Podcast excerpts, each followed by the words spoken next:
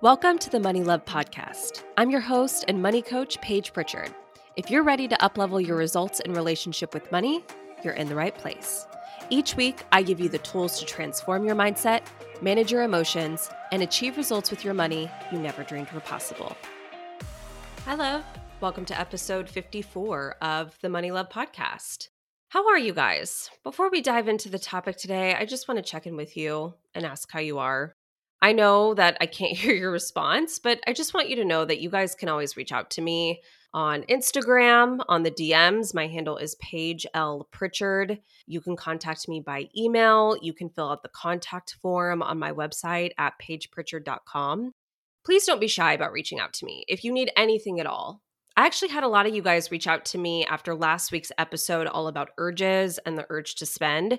You guys really loved that episode, and y'all were reaching out to me and sharing pictures with me of your urge jars, which just made me so happy. And also, some of you reached out with questions and clarifications that you wanted from the episode, which I also loved. And please don't ever feel like you can't reach out if you have questions or if you're confused about something.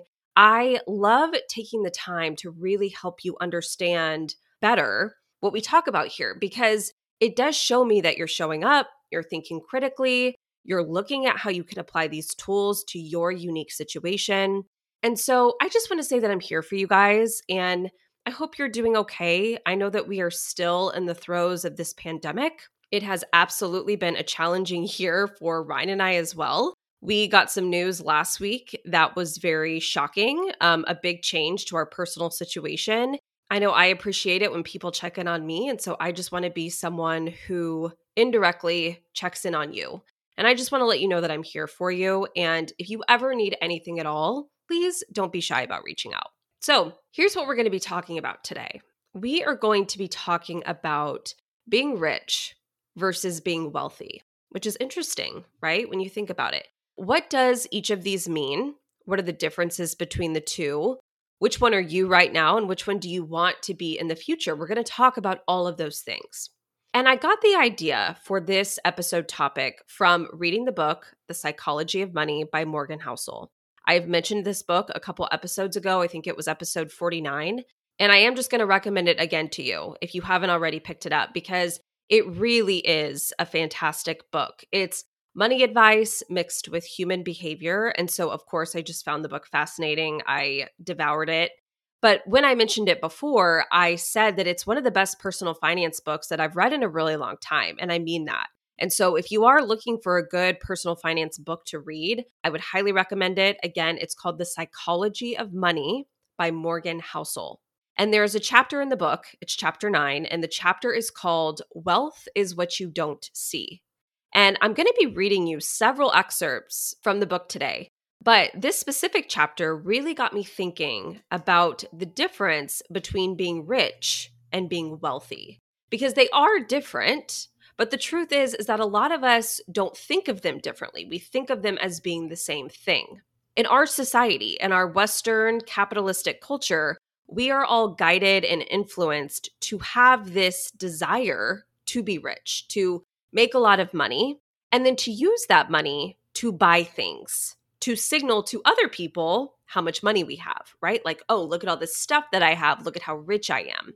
And we've talked about this in past episodes, right? We've talked about the athletes who have squandered away their multi million dollar contracts. We've talked about the lottery winners who end up filing for bankruptcy. We talked about that tech exec I told you those stories of a couple weeks ago who was just skipping gold coins into the ocean and later on ended up broke. These people have a lot of money.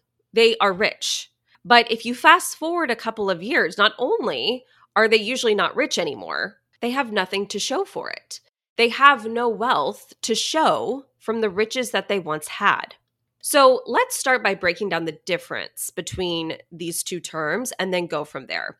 The most simplistic way that I can explain it is this is that being rich is tied to how much money that you make. Being wealthy is tied to how much of your money that you keep. Being rich is tied to your income, being wealthy is tied to your habits and to your behaviors. And there is a popular saying in the personal finance world. I'm certain I've mentioned it on a previous episode, but it says that it's not what you make, but what you keep that matters most. And that saying is the difference between someone being rich and someone being wealthy. So here's just one more way to look at it, okay? Being rich is making a lot of money, being wealthy is having a lot of money. Rich is current income, wealth is income not spent. I'm going to say that one more time. Rich is current income, wealth is the income not spent. Earning money and keeping money are two very different skill sets. Now, like I said, the interesting thing is that our brains like to closely associate the two. They like to attach rich versus wealth. So when you hear of someone making a million dollars a year, we automatically assume, oh, they must be super wealthy and they must have a ton of money.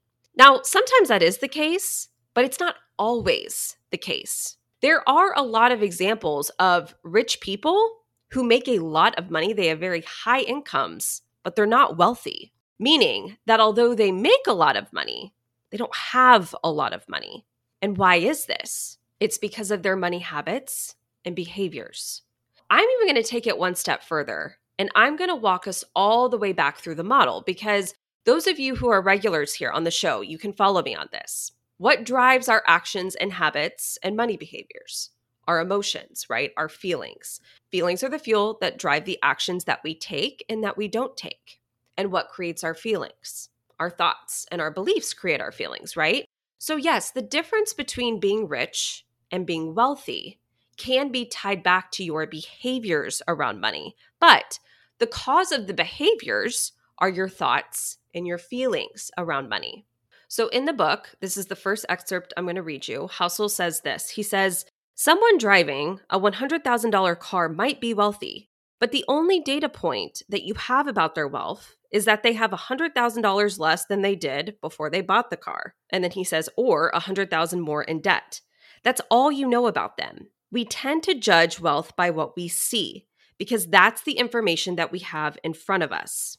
We can't see people's bank accounts or brokerage statements, so we rely on outward appearances to gauge financial success cars, homes, Instagram photos. But the truth is, wealth is what you don't see.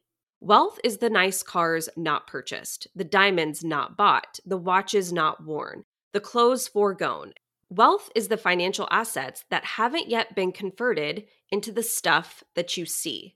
But that's not how we think about wealth because you can't contextualize what you can't see. Now, I want to make this distinction right now, okay? It is not a bad thing to want nice things or to have nice things. I don't want that to be the message here. I am here to teach you how to spend money, right? Spend it correctly. And the last thing I want is to instill a sense of guilt or shame or fear in you and make you think, oh, well, even if I have a lot of money, I can't want or I can't buy nice things. No, that's not the point I'm trying to make. What I want you to do is I want you to be making aligned and value driven purchases that fit within a healthy amount of your total net worth. So, are you buying the $100,000 Tesla because the Tesla is something that you really want it's very closely aligned with yourself, your purpose, your values? Or are you buying it because you want to project a certain image or be perceived a certain way by your community and by your peers? Very different.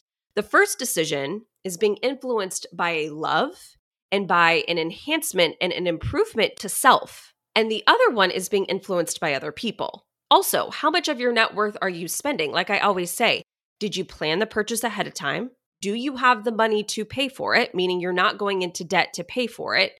And will it totally wipe you out? Is it a big portion of your net worth? Or is this something that's a very small portion of your net worth? Those are all important things to take into account. So, this isn't to say you can't have nice things. You can't have the bag or fly first class or have the jewelry that you want. It's just saying, what is the motivation behind the purpose and what's the overall impact that the purchase will have to your financial situation? So, in the book, Housel says this He says, There are, of course, wealthy people who spend a lot of money on stuff. But even in those cases, what we see is their richness, not their wealth.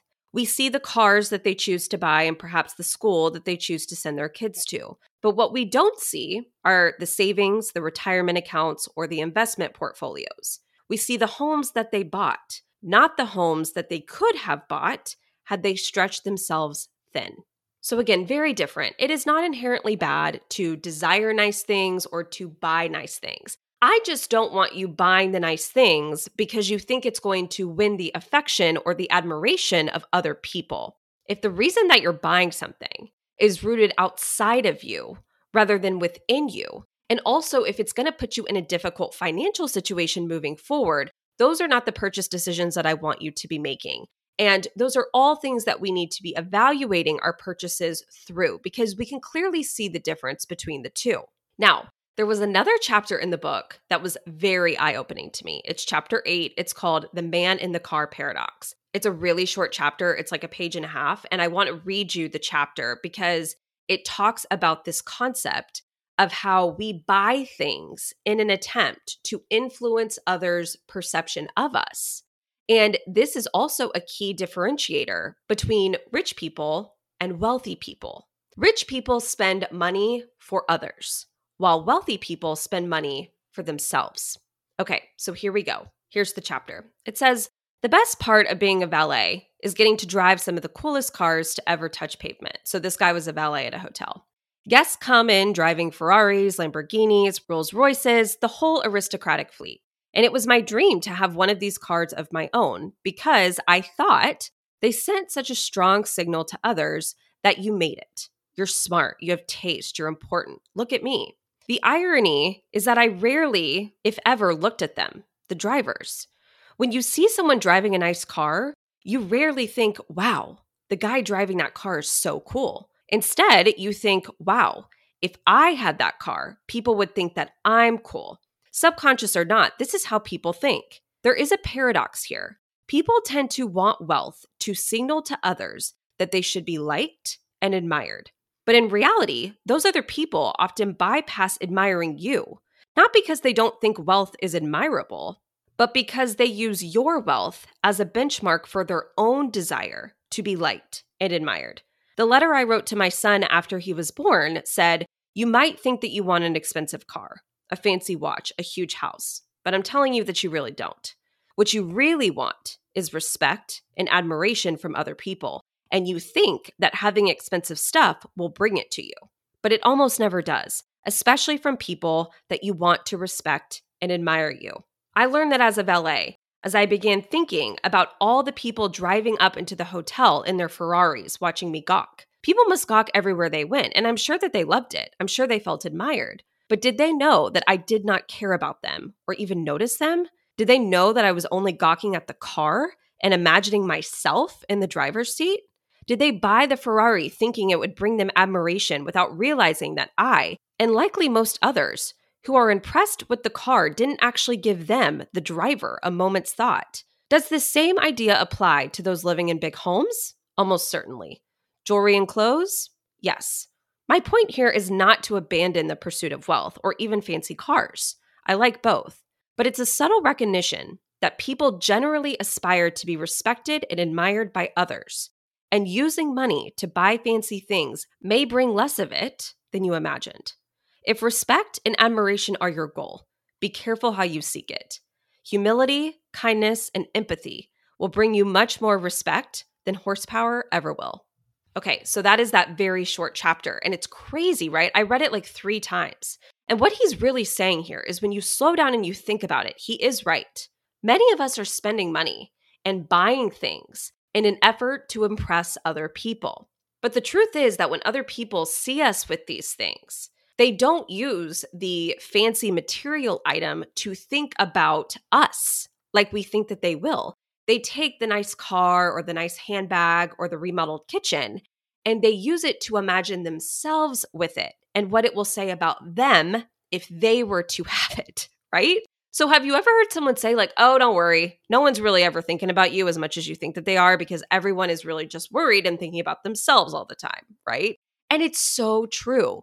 We are all making these spending decisions in an attempt to impress other people so that they will think about us in a certain way. But the irony is that they may think of you as the owner of the item for like a split second, but then they're going to go right back to taking the item and applying it to themselves, to thinking about themselves. So if we come back to the richness versus wealth, this is a big area.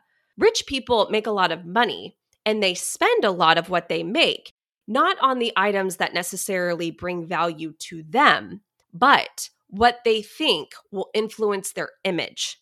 They spend the money in an attempt to manipulate the way that people think about them and view them. But the funny thing is that it doesn't actually work, right? And wealthy people do the opposite. Wealthy people are spending money, yes, of course, but they spend money on things that bring them genuine joy and happiness. They don't care about how it makes them look in the eyes of other people because they're not spending their money in an attempt to impress other people or to show off. They spend money on things that they know will make them happier, healthier, wealthier. Another difference between being rich and wealthy is the capacity to just have money. And if you haven't yet, go listen to episode seven of the podcast. It is called Your Capacity to Have. It released about a year ago, but I spent an entire episode talking about just this one concept. And it is a fascinating concept, really. But wealthy people have this skill they have worked on and they have practiced their capacity to just have money. They can receive money and not immediately need to go out and spend it on something. And I've shared this story many times, but just in case you're new here or you've only listened to the past couple of episodes, my first year out of college, I was making a $60,000 salary, but I was also living at home. So I had virtually no expenses. And I spent that entire year's salary. I spent it on clothes, I spent it on happy hours and eating out and trips. At the end of that year, I had nothing to show for it. I had no money because I had spent all of it. And looking back, knowing this now, I realized that a major cause of impulsively spending all of that money was because I had zero capacity just to have the money. The having of the money was so uncomfortable for me. And so, what often would happen is that my money was already spent in my mind before it even hit my bank account. And this is a skill that you're not just born with, you have to work on it. It's something that you have to practice so that your capacity to have money can expand and increase as more money flows to you. But this is a key skill set that wealthy people have that rich people who end up spending all of their money do not. Wealthy people can have their money. There's no rush, there is no urgency to spend it and to get rid of it as soon as they receive it. And listen, a lot of people say that they want to be a millionaire. They say that they want to have a million dollars, but they don't really mean that. What they're really saying and what they really mean is that they want to spend a million dollars. They don't actually want to have a million dollars sitting in their bank account. They want all the stuff that they could buy for a million dollars. And spending a million dollars is, in fact, the opposite of being a millionaire, right? Because once you spend the money, it's gone. Spending a million dollars is not the same thing as being a millionaire. So, I ask you if you've ever said that, if you've ever been like, oh, yeah, I do want to be a millionaire, I want to make a lot of money. What do you mean? Do you want to just have the money? Do you want to have a million dollars? Or do you want to spend the million dollars? Do you want a million dollars sitting in your bank account or do you want to have a million dollars worth of stuff? Again, rich is having a lot of money. Rich is getting the million dollars and then spending it. Wealth is getting the million dollars and then keeping it and having it. Another difference between rich and wealthy is that the wealthy have a priority for their money. They do things in a certain order compared to the rich. The wealthy pay themselves first. They prioritize saving and investing and growing their money so that the money that they have turns into more money. They save first, they spend later. In the book, Housel actually says that wealth is an option not yet taken to buy something later. Wealth is an option not yet taken to buy something later. The rich do the opposite. They spend, spend, spend, possibly saving a little here, a little there. But again, saving isn't their priority. Again, why would it be? Because so many of their purchasing decisions are being driven by other people. And what other people can outwardly see is all the material items right? So that's what they're concerned with. They're concerned with spending their money on the material items that people can see. But people can't see the savings accounts, the retirement accounts, the investment accounts. Boring, right? So rich people spend and then they save, if at all. Wealthy people save and then they spend. And again, when they are spending money, they are spending money for self, not for others. Another difference between being rich and wealthy is closely related to what we talked about last week in the urge episode. So, are you the mature, forward thinking adult, or are you the screaming child who wants the candy bar and simply wants to do what feels good all the time? You guys are smart enough to see the correlation here, right? That the wealthy people make decisions with their money that mirror the mature, forward thinking adult who is the authority. And a lot of rich people make decisions that the five year old who's seeking pleasure all the time would make. So, are you letting your default brain and default caveman thinking run the show? Are you looking to the short term always? Are you just doing what feels good in the moment?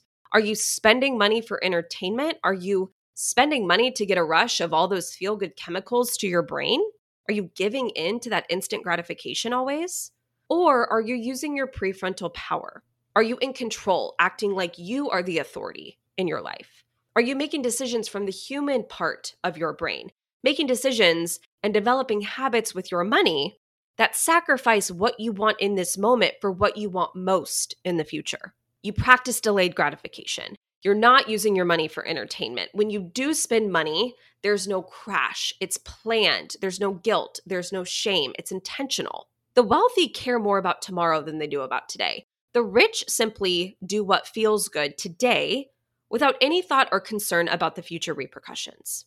So, again, there's another great example from the book that I'm going to read to you. He says, Diet and exercise actually offer a useful analogy here. Losing weight is notoriously hard, even amongst those putting in the work of vigorous exercise. In his book, The Body, Bill Bryson explains why. He says one study in America found that people overestimate the number of calories they burned in a workout by a factor of four. They also then consumed, on average, about twice as many calories as they had just burned off. The fact is, you can quickly undo a lot of exercise by eating a lot of food, and most of us do. Housel then goes back to say exercise is like being rich. You think, I did the work and I now deserve to treat myself with a big meal.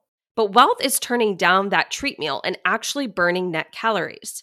It's hard and it requires self control, but it does create a gap between what you could do and what you choose to do that accrues to you over time. Really, when it all boils down to, here's what we can say about the differences between the rich and the wealthy. Richness is what you see, wealth is what you don't see. Being rich is like a hot trend that all the kids are doing, but it's fleeting. It's going to be out of style in like a year. But being wealthy is a more low key, but classic look that stands the test of time. It's lasting. Rich people want money so they can spend it. Wealthy people want money so they can have it and keep it and grow it into more money. Rich people spend before they save, and wealthy people save before they spend. Rich people spend money impulsively, in an attempt to impress others. And wealthy people spend money intentionally for themselves. They spend money to make their own life better by aligning their spending habits to their highest values and goals and life purpose. Rich people spend money on that right side of the fulfillment curve. That is the point past enough, the point past sufficiency. It's the side of the fulfillment curve that's filled with excess and junk and clutter. And wealthy people spend money up to the top of that fulfillment curve until they reach the point of contentment, but then they don't spend any money past that point. Rich people indulge in instant gratification and they are only concerned with short term pleasure, whereas wealthy people practice delayed gratification and make decisions that are in the highest interest of their future selves. Now, we have to wrap up by talking about this. Are you, and I'm saying you listening to this, able to become wealthy. And I know that some of you, maybe up until this point in the episode, might be thinking, well, neither of these options are really in the cards for me because by society standards, I'm not considered rich, right? I don't make a ton of money. And therefore, I can't have either. I'm not going to be rich and I can't be wealthy either. But that's the thing, you guys. This is where our brains try to trick us. Remember that your brain wants to tie these two together but they're not as correlated and connected as you think that they are. And I want you to know that you can be wealthy without being quote unquote rich. I want you to think of it this way think of shoveling dirt into a pile. Now, how much money that you make, your income, how rich you are, will determine the size of your shovel. So, obviously, the larger the size of your shovel, the more dirt you can add into the pile with each shovel. Now, in this scenario, there is also not a limit to how long you can shovel. You can shovel as hard and as long as you want. So, there are a lot of rich people that have really big shovels, but they never pick up their shovel and start shoveling the dirt into the pile. And if they did, yes, they would be able to amass a big pile probably a lot quicker than someone with a smaller shovel. But they don't because they don't even bother to pick up their shovel and start shoveling. But then there's people with much smaller shovels, but they are shoveling consistently over a long period of time. They don't stop shoveling. And so after 40 years, they have a massive pile of dirt, even though their shovels might be much smaller compared to other people's. The habits, the behaviors, and the commitment to those habits and behaviors is what matters, you guys, not the size of your shovel. And that is why I am always saying that your spending habits, your behaviors, are the most important part. It is the great equalizer in building wealth. There are a lot of people who are rich, but they are not wealthy. And there are a lot of people who wouldn't necessarily be considered rich by society's standards, but they are very wealthy. Now, I do want to make the point that there are rich people who are wealthy. Okay, there are. There are people who make a lot of money and then they manage what they make very well, which then leads to a lot of wealth. Okay, they've got a big shovel and they're shoveling. Riches can lead to wealth if managed properly. Of course, it can. And there are many examples of that. But I also want to make sure that it's so clear to all of you that being rich, that making a lot of money and having a high income is not a requirement of being wealthy. There are rich people who do become very wealthy, but there's also a lot of rich people who don't end up becoming very wealthy. Being rich isn't a guarantee of building wealth, right? If you make a 100,000 a year and you spend a 100,000 a year, well then good for you, but you have nothing left to show for it. So, like I said, a lot of us in society standards may not be rich based on our chosen professions and the income bands that those professions fall in. So a kindergarten teacher making 40,000 a year is not considered to be as rich as an investment banker who makes $500,000 a year. Now, we can argue whether that's fair or not, but that's the world that we live in.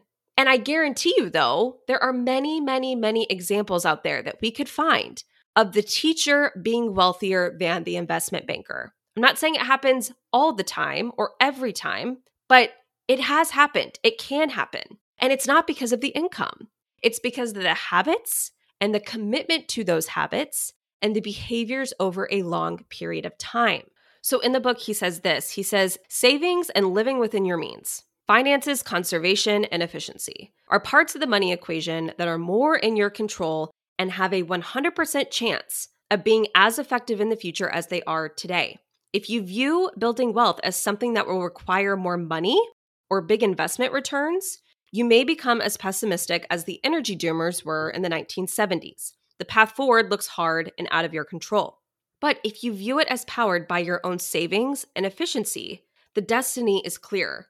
Wealth is just the accumulated leftovers after you spend what you take in. And since you can build wealth without a high income, but have no chance of building wealth without a high savings rate, it's clear which one matters more. So, what he's saying is the amount that you save is much more important than the amount that you make.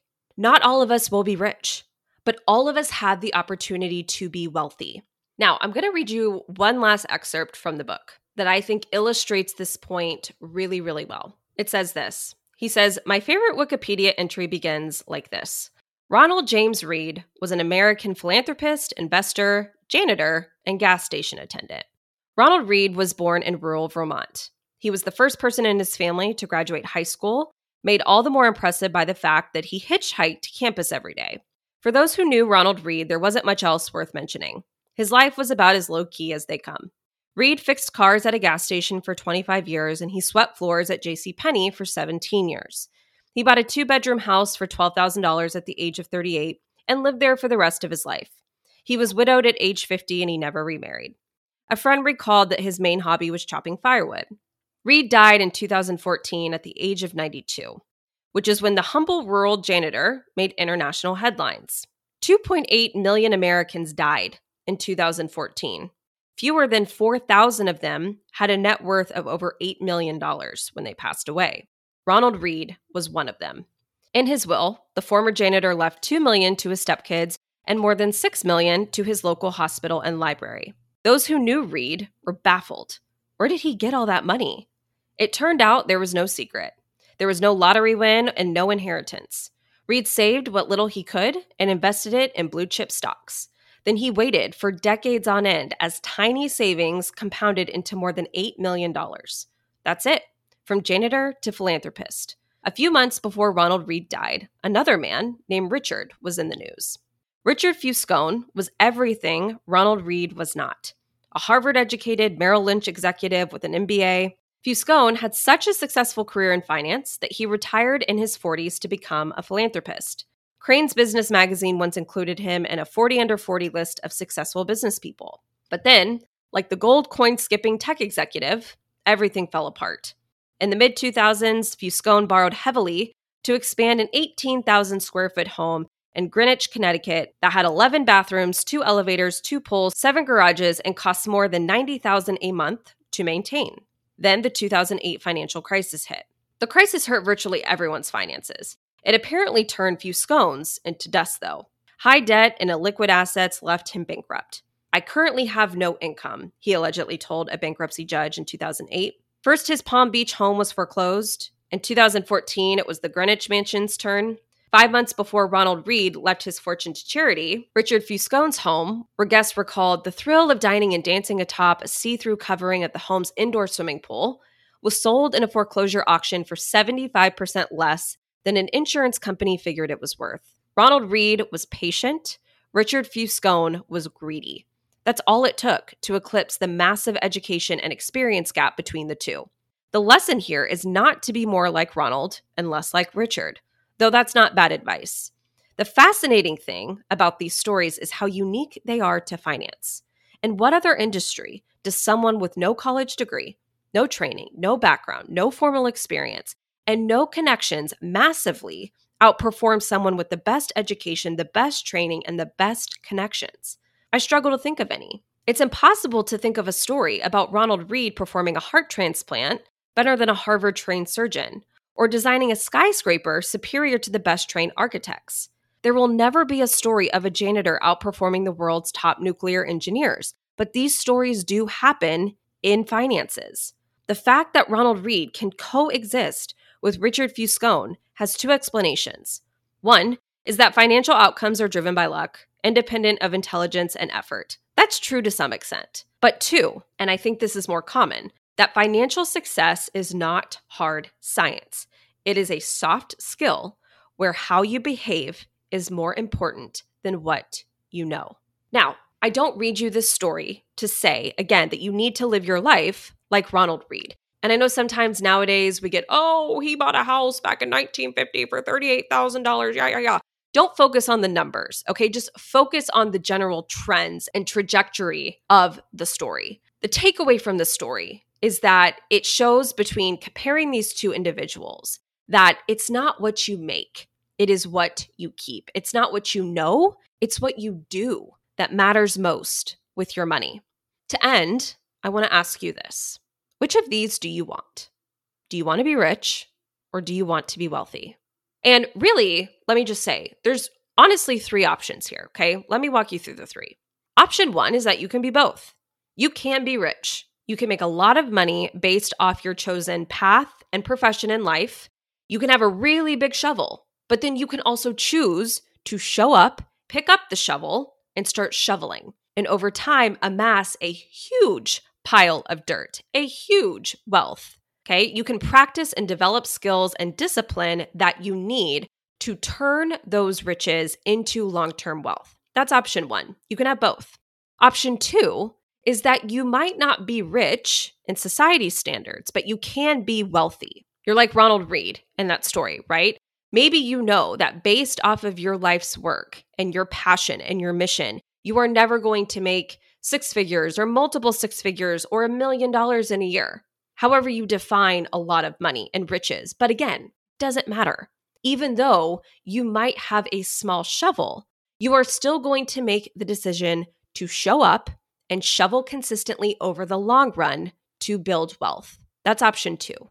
And then option three is being rich, but not necessarily being wealthy. You have a big shovel, but you're going to choose not to show up and not to shovel. It's just going to sit there. The money is just going to be spent on excess, clutter. It's going to be spent in an attempt to build an image and to control what others think about you. It's going to be used as entertainment. Okay. It's like pouring water into a cup where there's a hole at the bottom. The cup is never going to fill up because, regardless of how much water you pour into it, it's always just going to be flowing out on the bottom.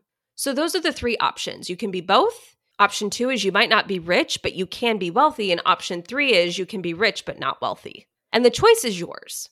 But I hope that you want to pick options one or two. But again, the difference between options one and two and then option three is the thoughts, the feelings, the behaviors, and the long term habits that you develop around money. And that's what I'm here to help you do and help you implement. And I think that for most of us, when we really slow down and think about it, and we're honest with ourselves and we're all honest with each other, the thing that most of us want more than anything is not the stuff, okay? It's not the material items, but it's the freedom, the options, the flexibility, the control. Having control over our time, having control over our lives, being able to say yes to what we want to say yes to and no to things that don't serve us, to me, that is what truly feels amazing more than the stuff feels amazing. And when you really think about it, that is what wealth gives you. Wealth is what gives you options. Wealth gives you control back. It gives you the freedom to own your own time, to own your day, to own your destiny. Wealth gives you that. That is what financial assets not spent gives you. That's not necessarily what riches give you. There's a lot of people who are rich that don't have the freedom, they don't have control, they don't have the flexibility because they are spending everything they have on the stuff. Money spent gets you things. Money not spent gives you freedom, options, and control. And really deep down, that's all any of us want. And my sincere hope for each one of you is to build wealth, is to be in one of those two options. You can be rich and build wealth. You might not be rich, but you can still build wealth. It is an option for every single one of us. Wealth is, regardless of our incomes. So, that is what I have for you today. I hope that you enjoyed this episode. Again, please go buy the book, The Psychology of Money. I'm not like sponsoring this book or anything. I just really think it's an incredible book. I personally got so much out of it. I loved it. And I always say that money spent on knowledge and insight is some of the best money that you can spend. All right, you guys, have an amazing week. I love all of you so very much. Like I said, I'm here for you. I love you. I hope you're doing well. Have an amazing week, and I will see you next Tuesday. Bye. Hey, girl. If you enjoyed this episode, I want to invite you to join me in Overcoming Overspending. It's my signature program where I take you through my three phase approach to stop impulse shopping and overspending so that you can finally start making substantial progress with your finances. Through the self paced online program, the student community group, and live weekly coaching with me, you will receive all the encouragement you need to finally achieve lasting change with your money habits that have been sabotaging you for so long. You'll have money back in your pocket. You will leave behind the stress and the worry that you currently experience with money, and your spending will be controlled purposeful, and actually feel good and be fun. The best part is it's 100% risk free. You have a lifetime to implement my proven process. And after doing that, if you don't make your investment back, I will give you a full refund. Your results are guaranteed, or the program is on me. Just head over to overcomingoverspending.com to get started. I can't wait to have you as a student within the program.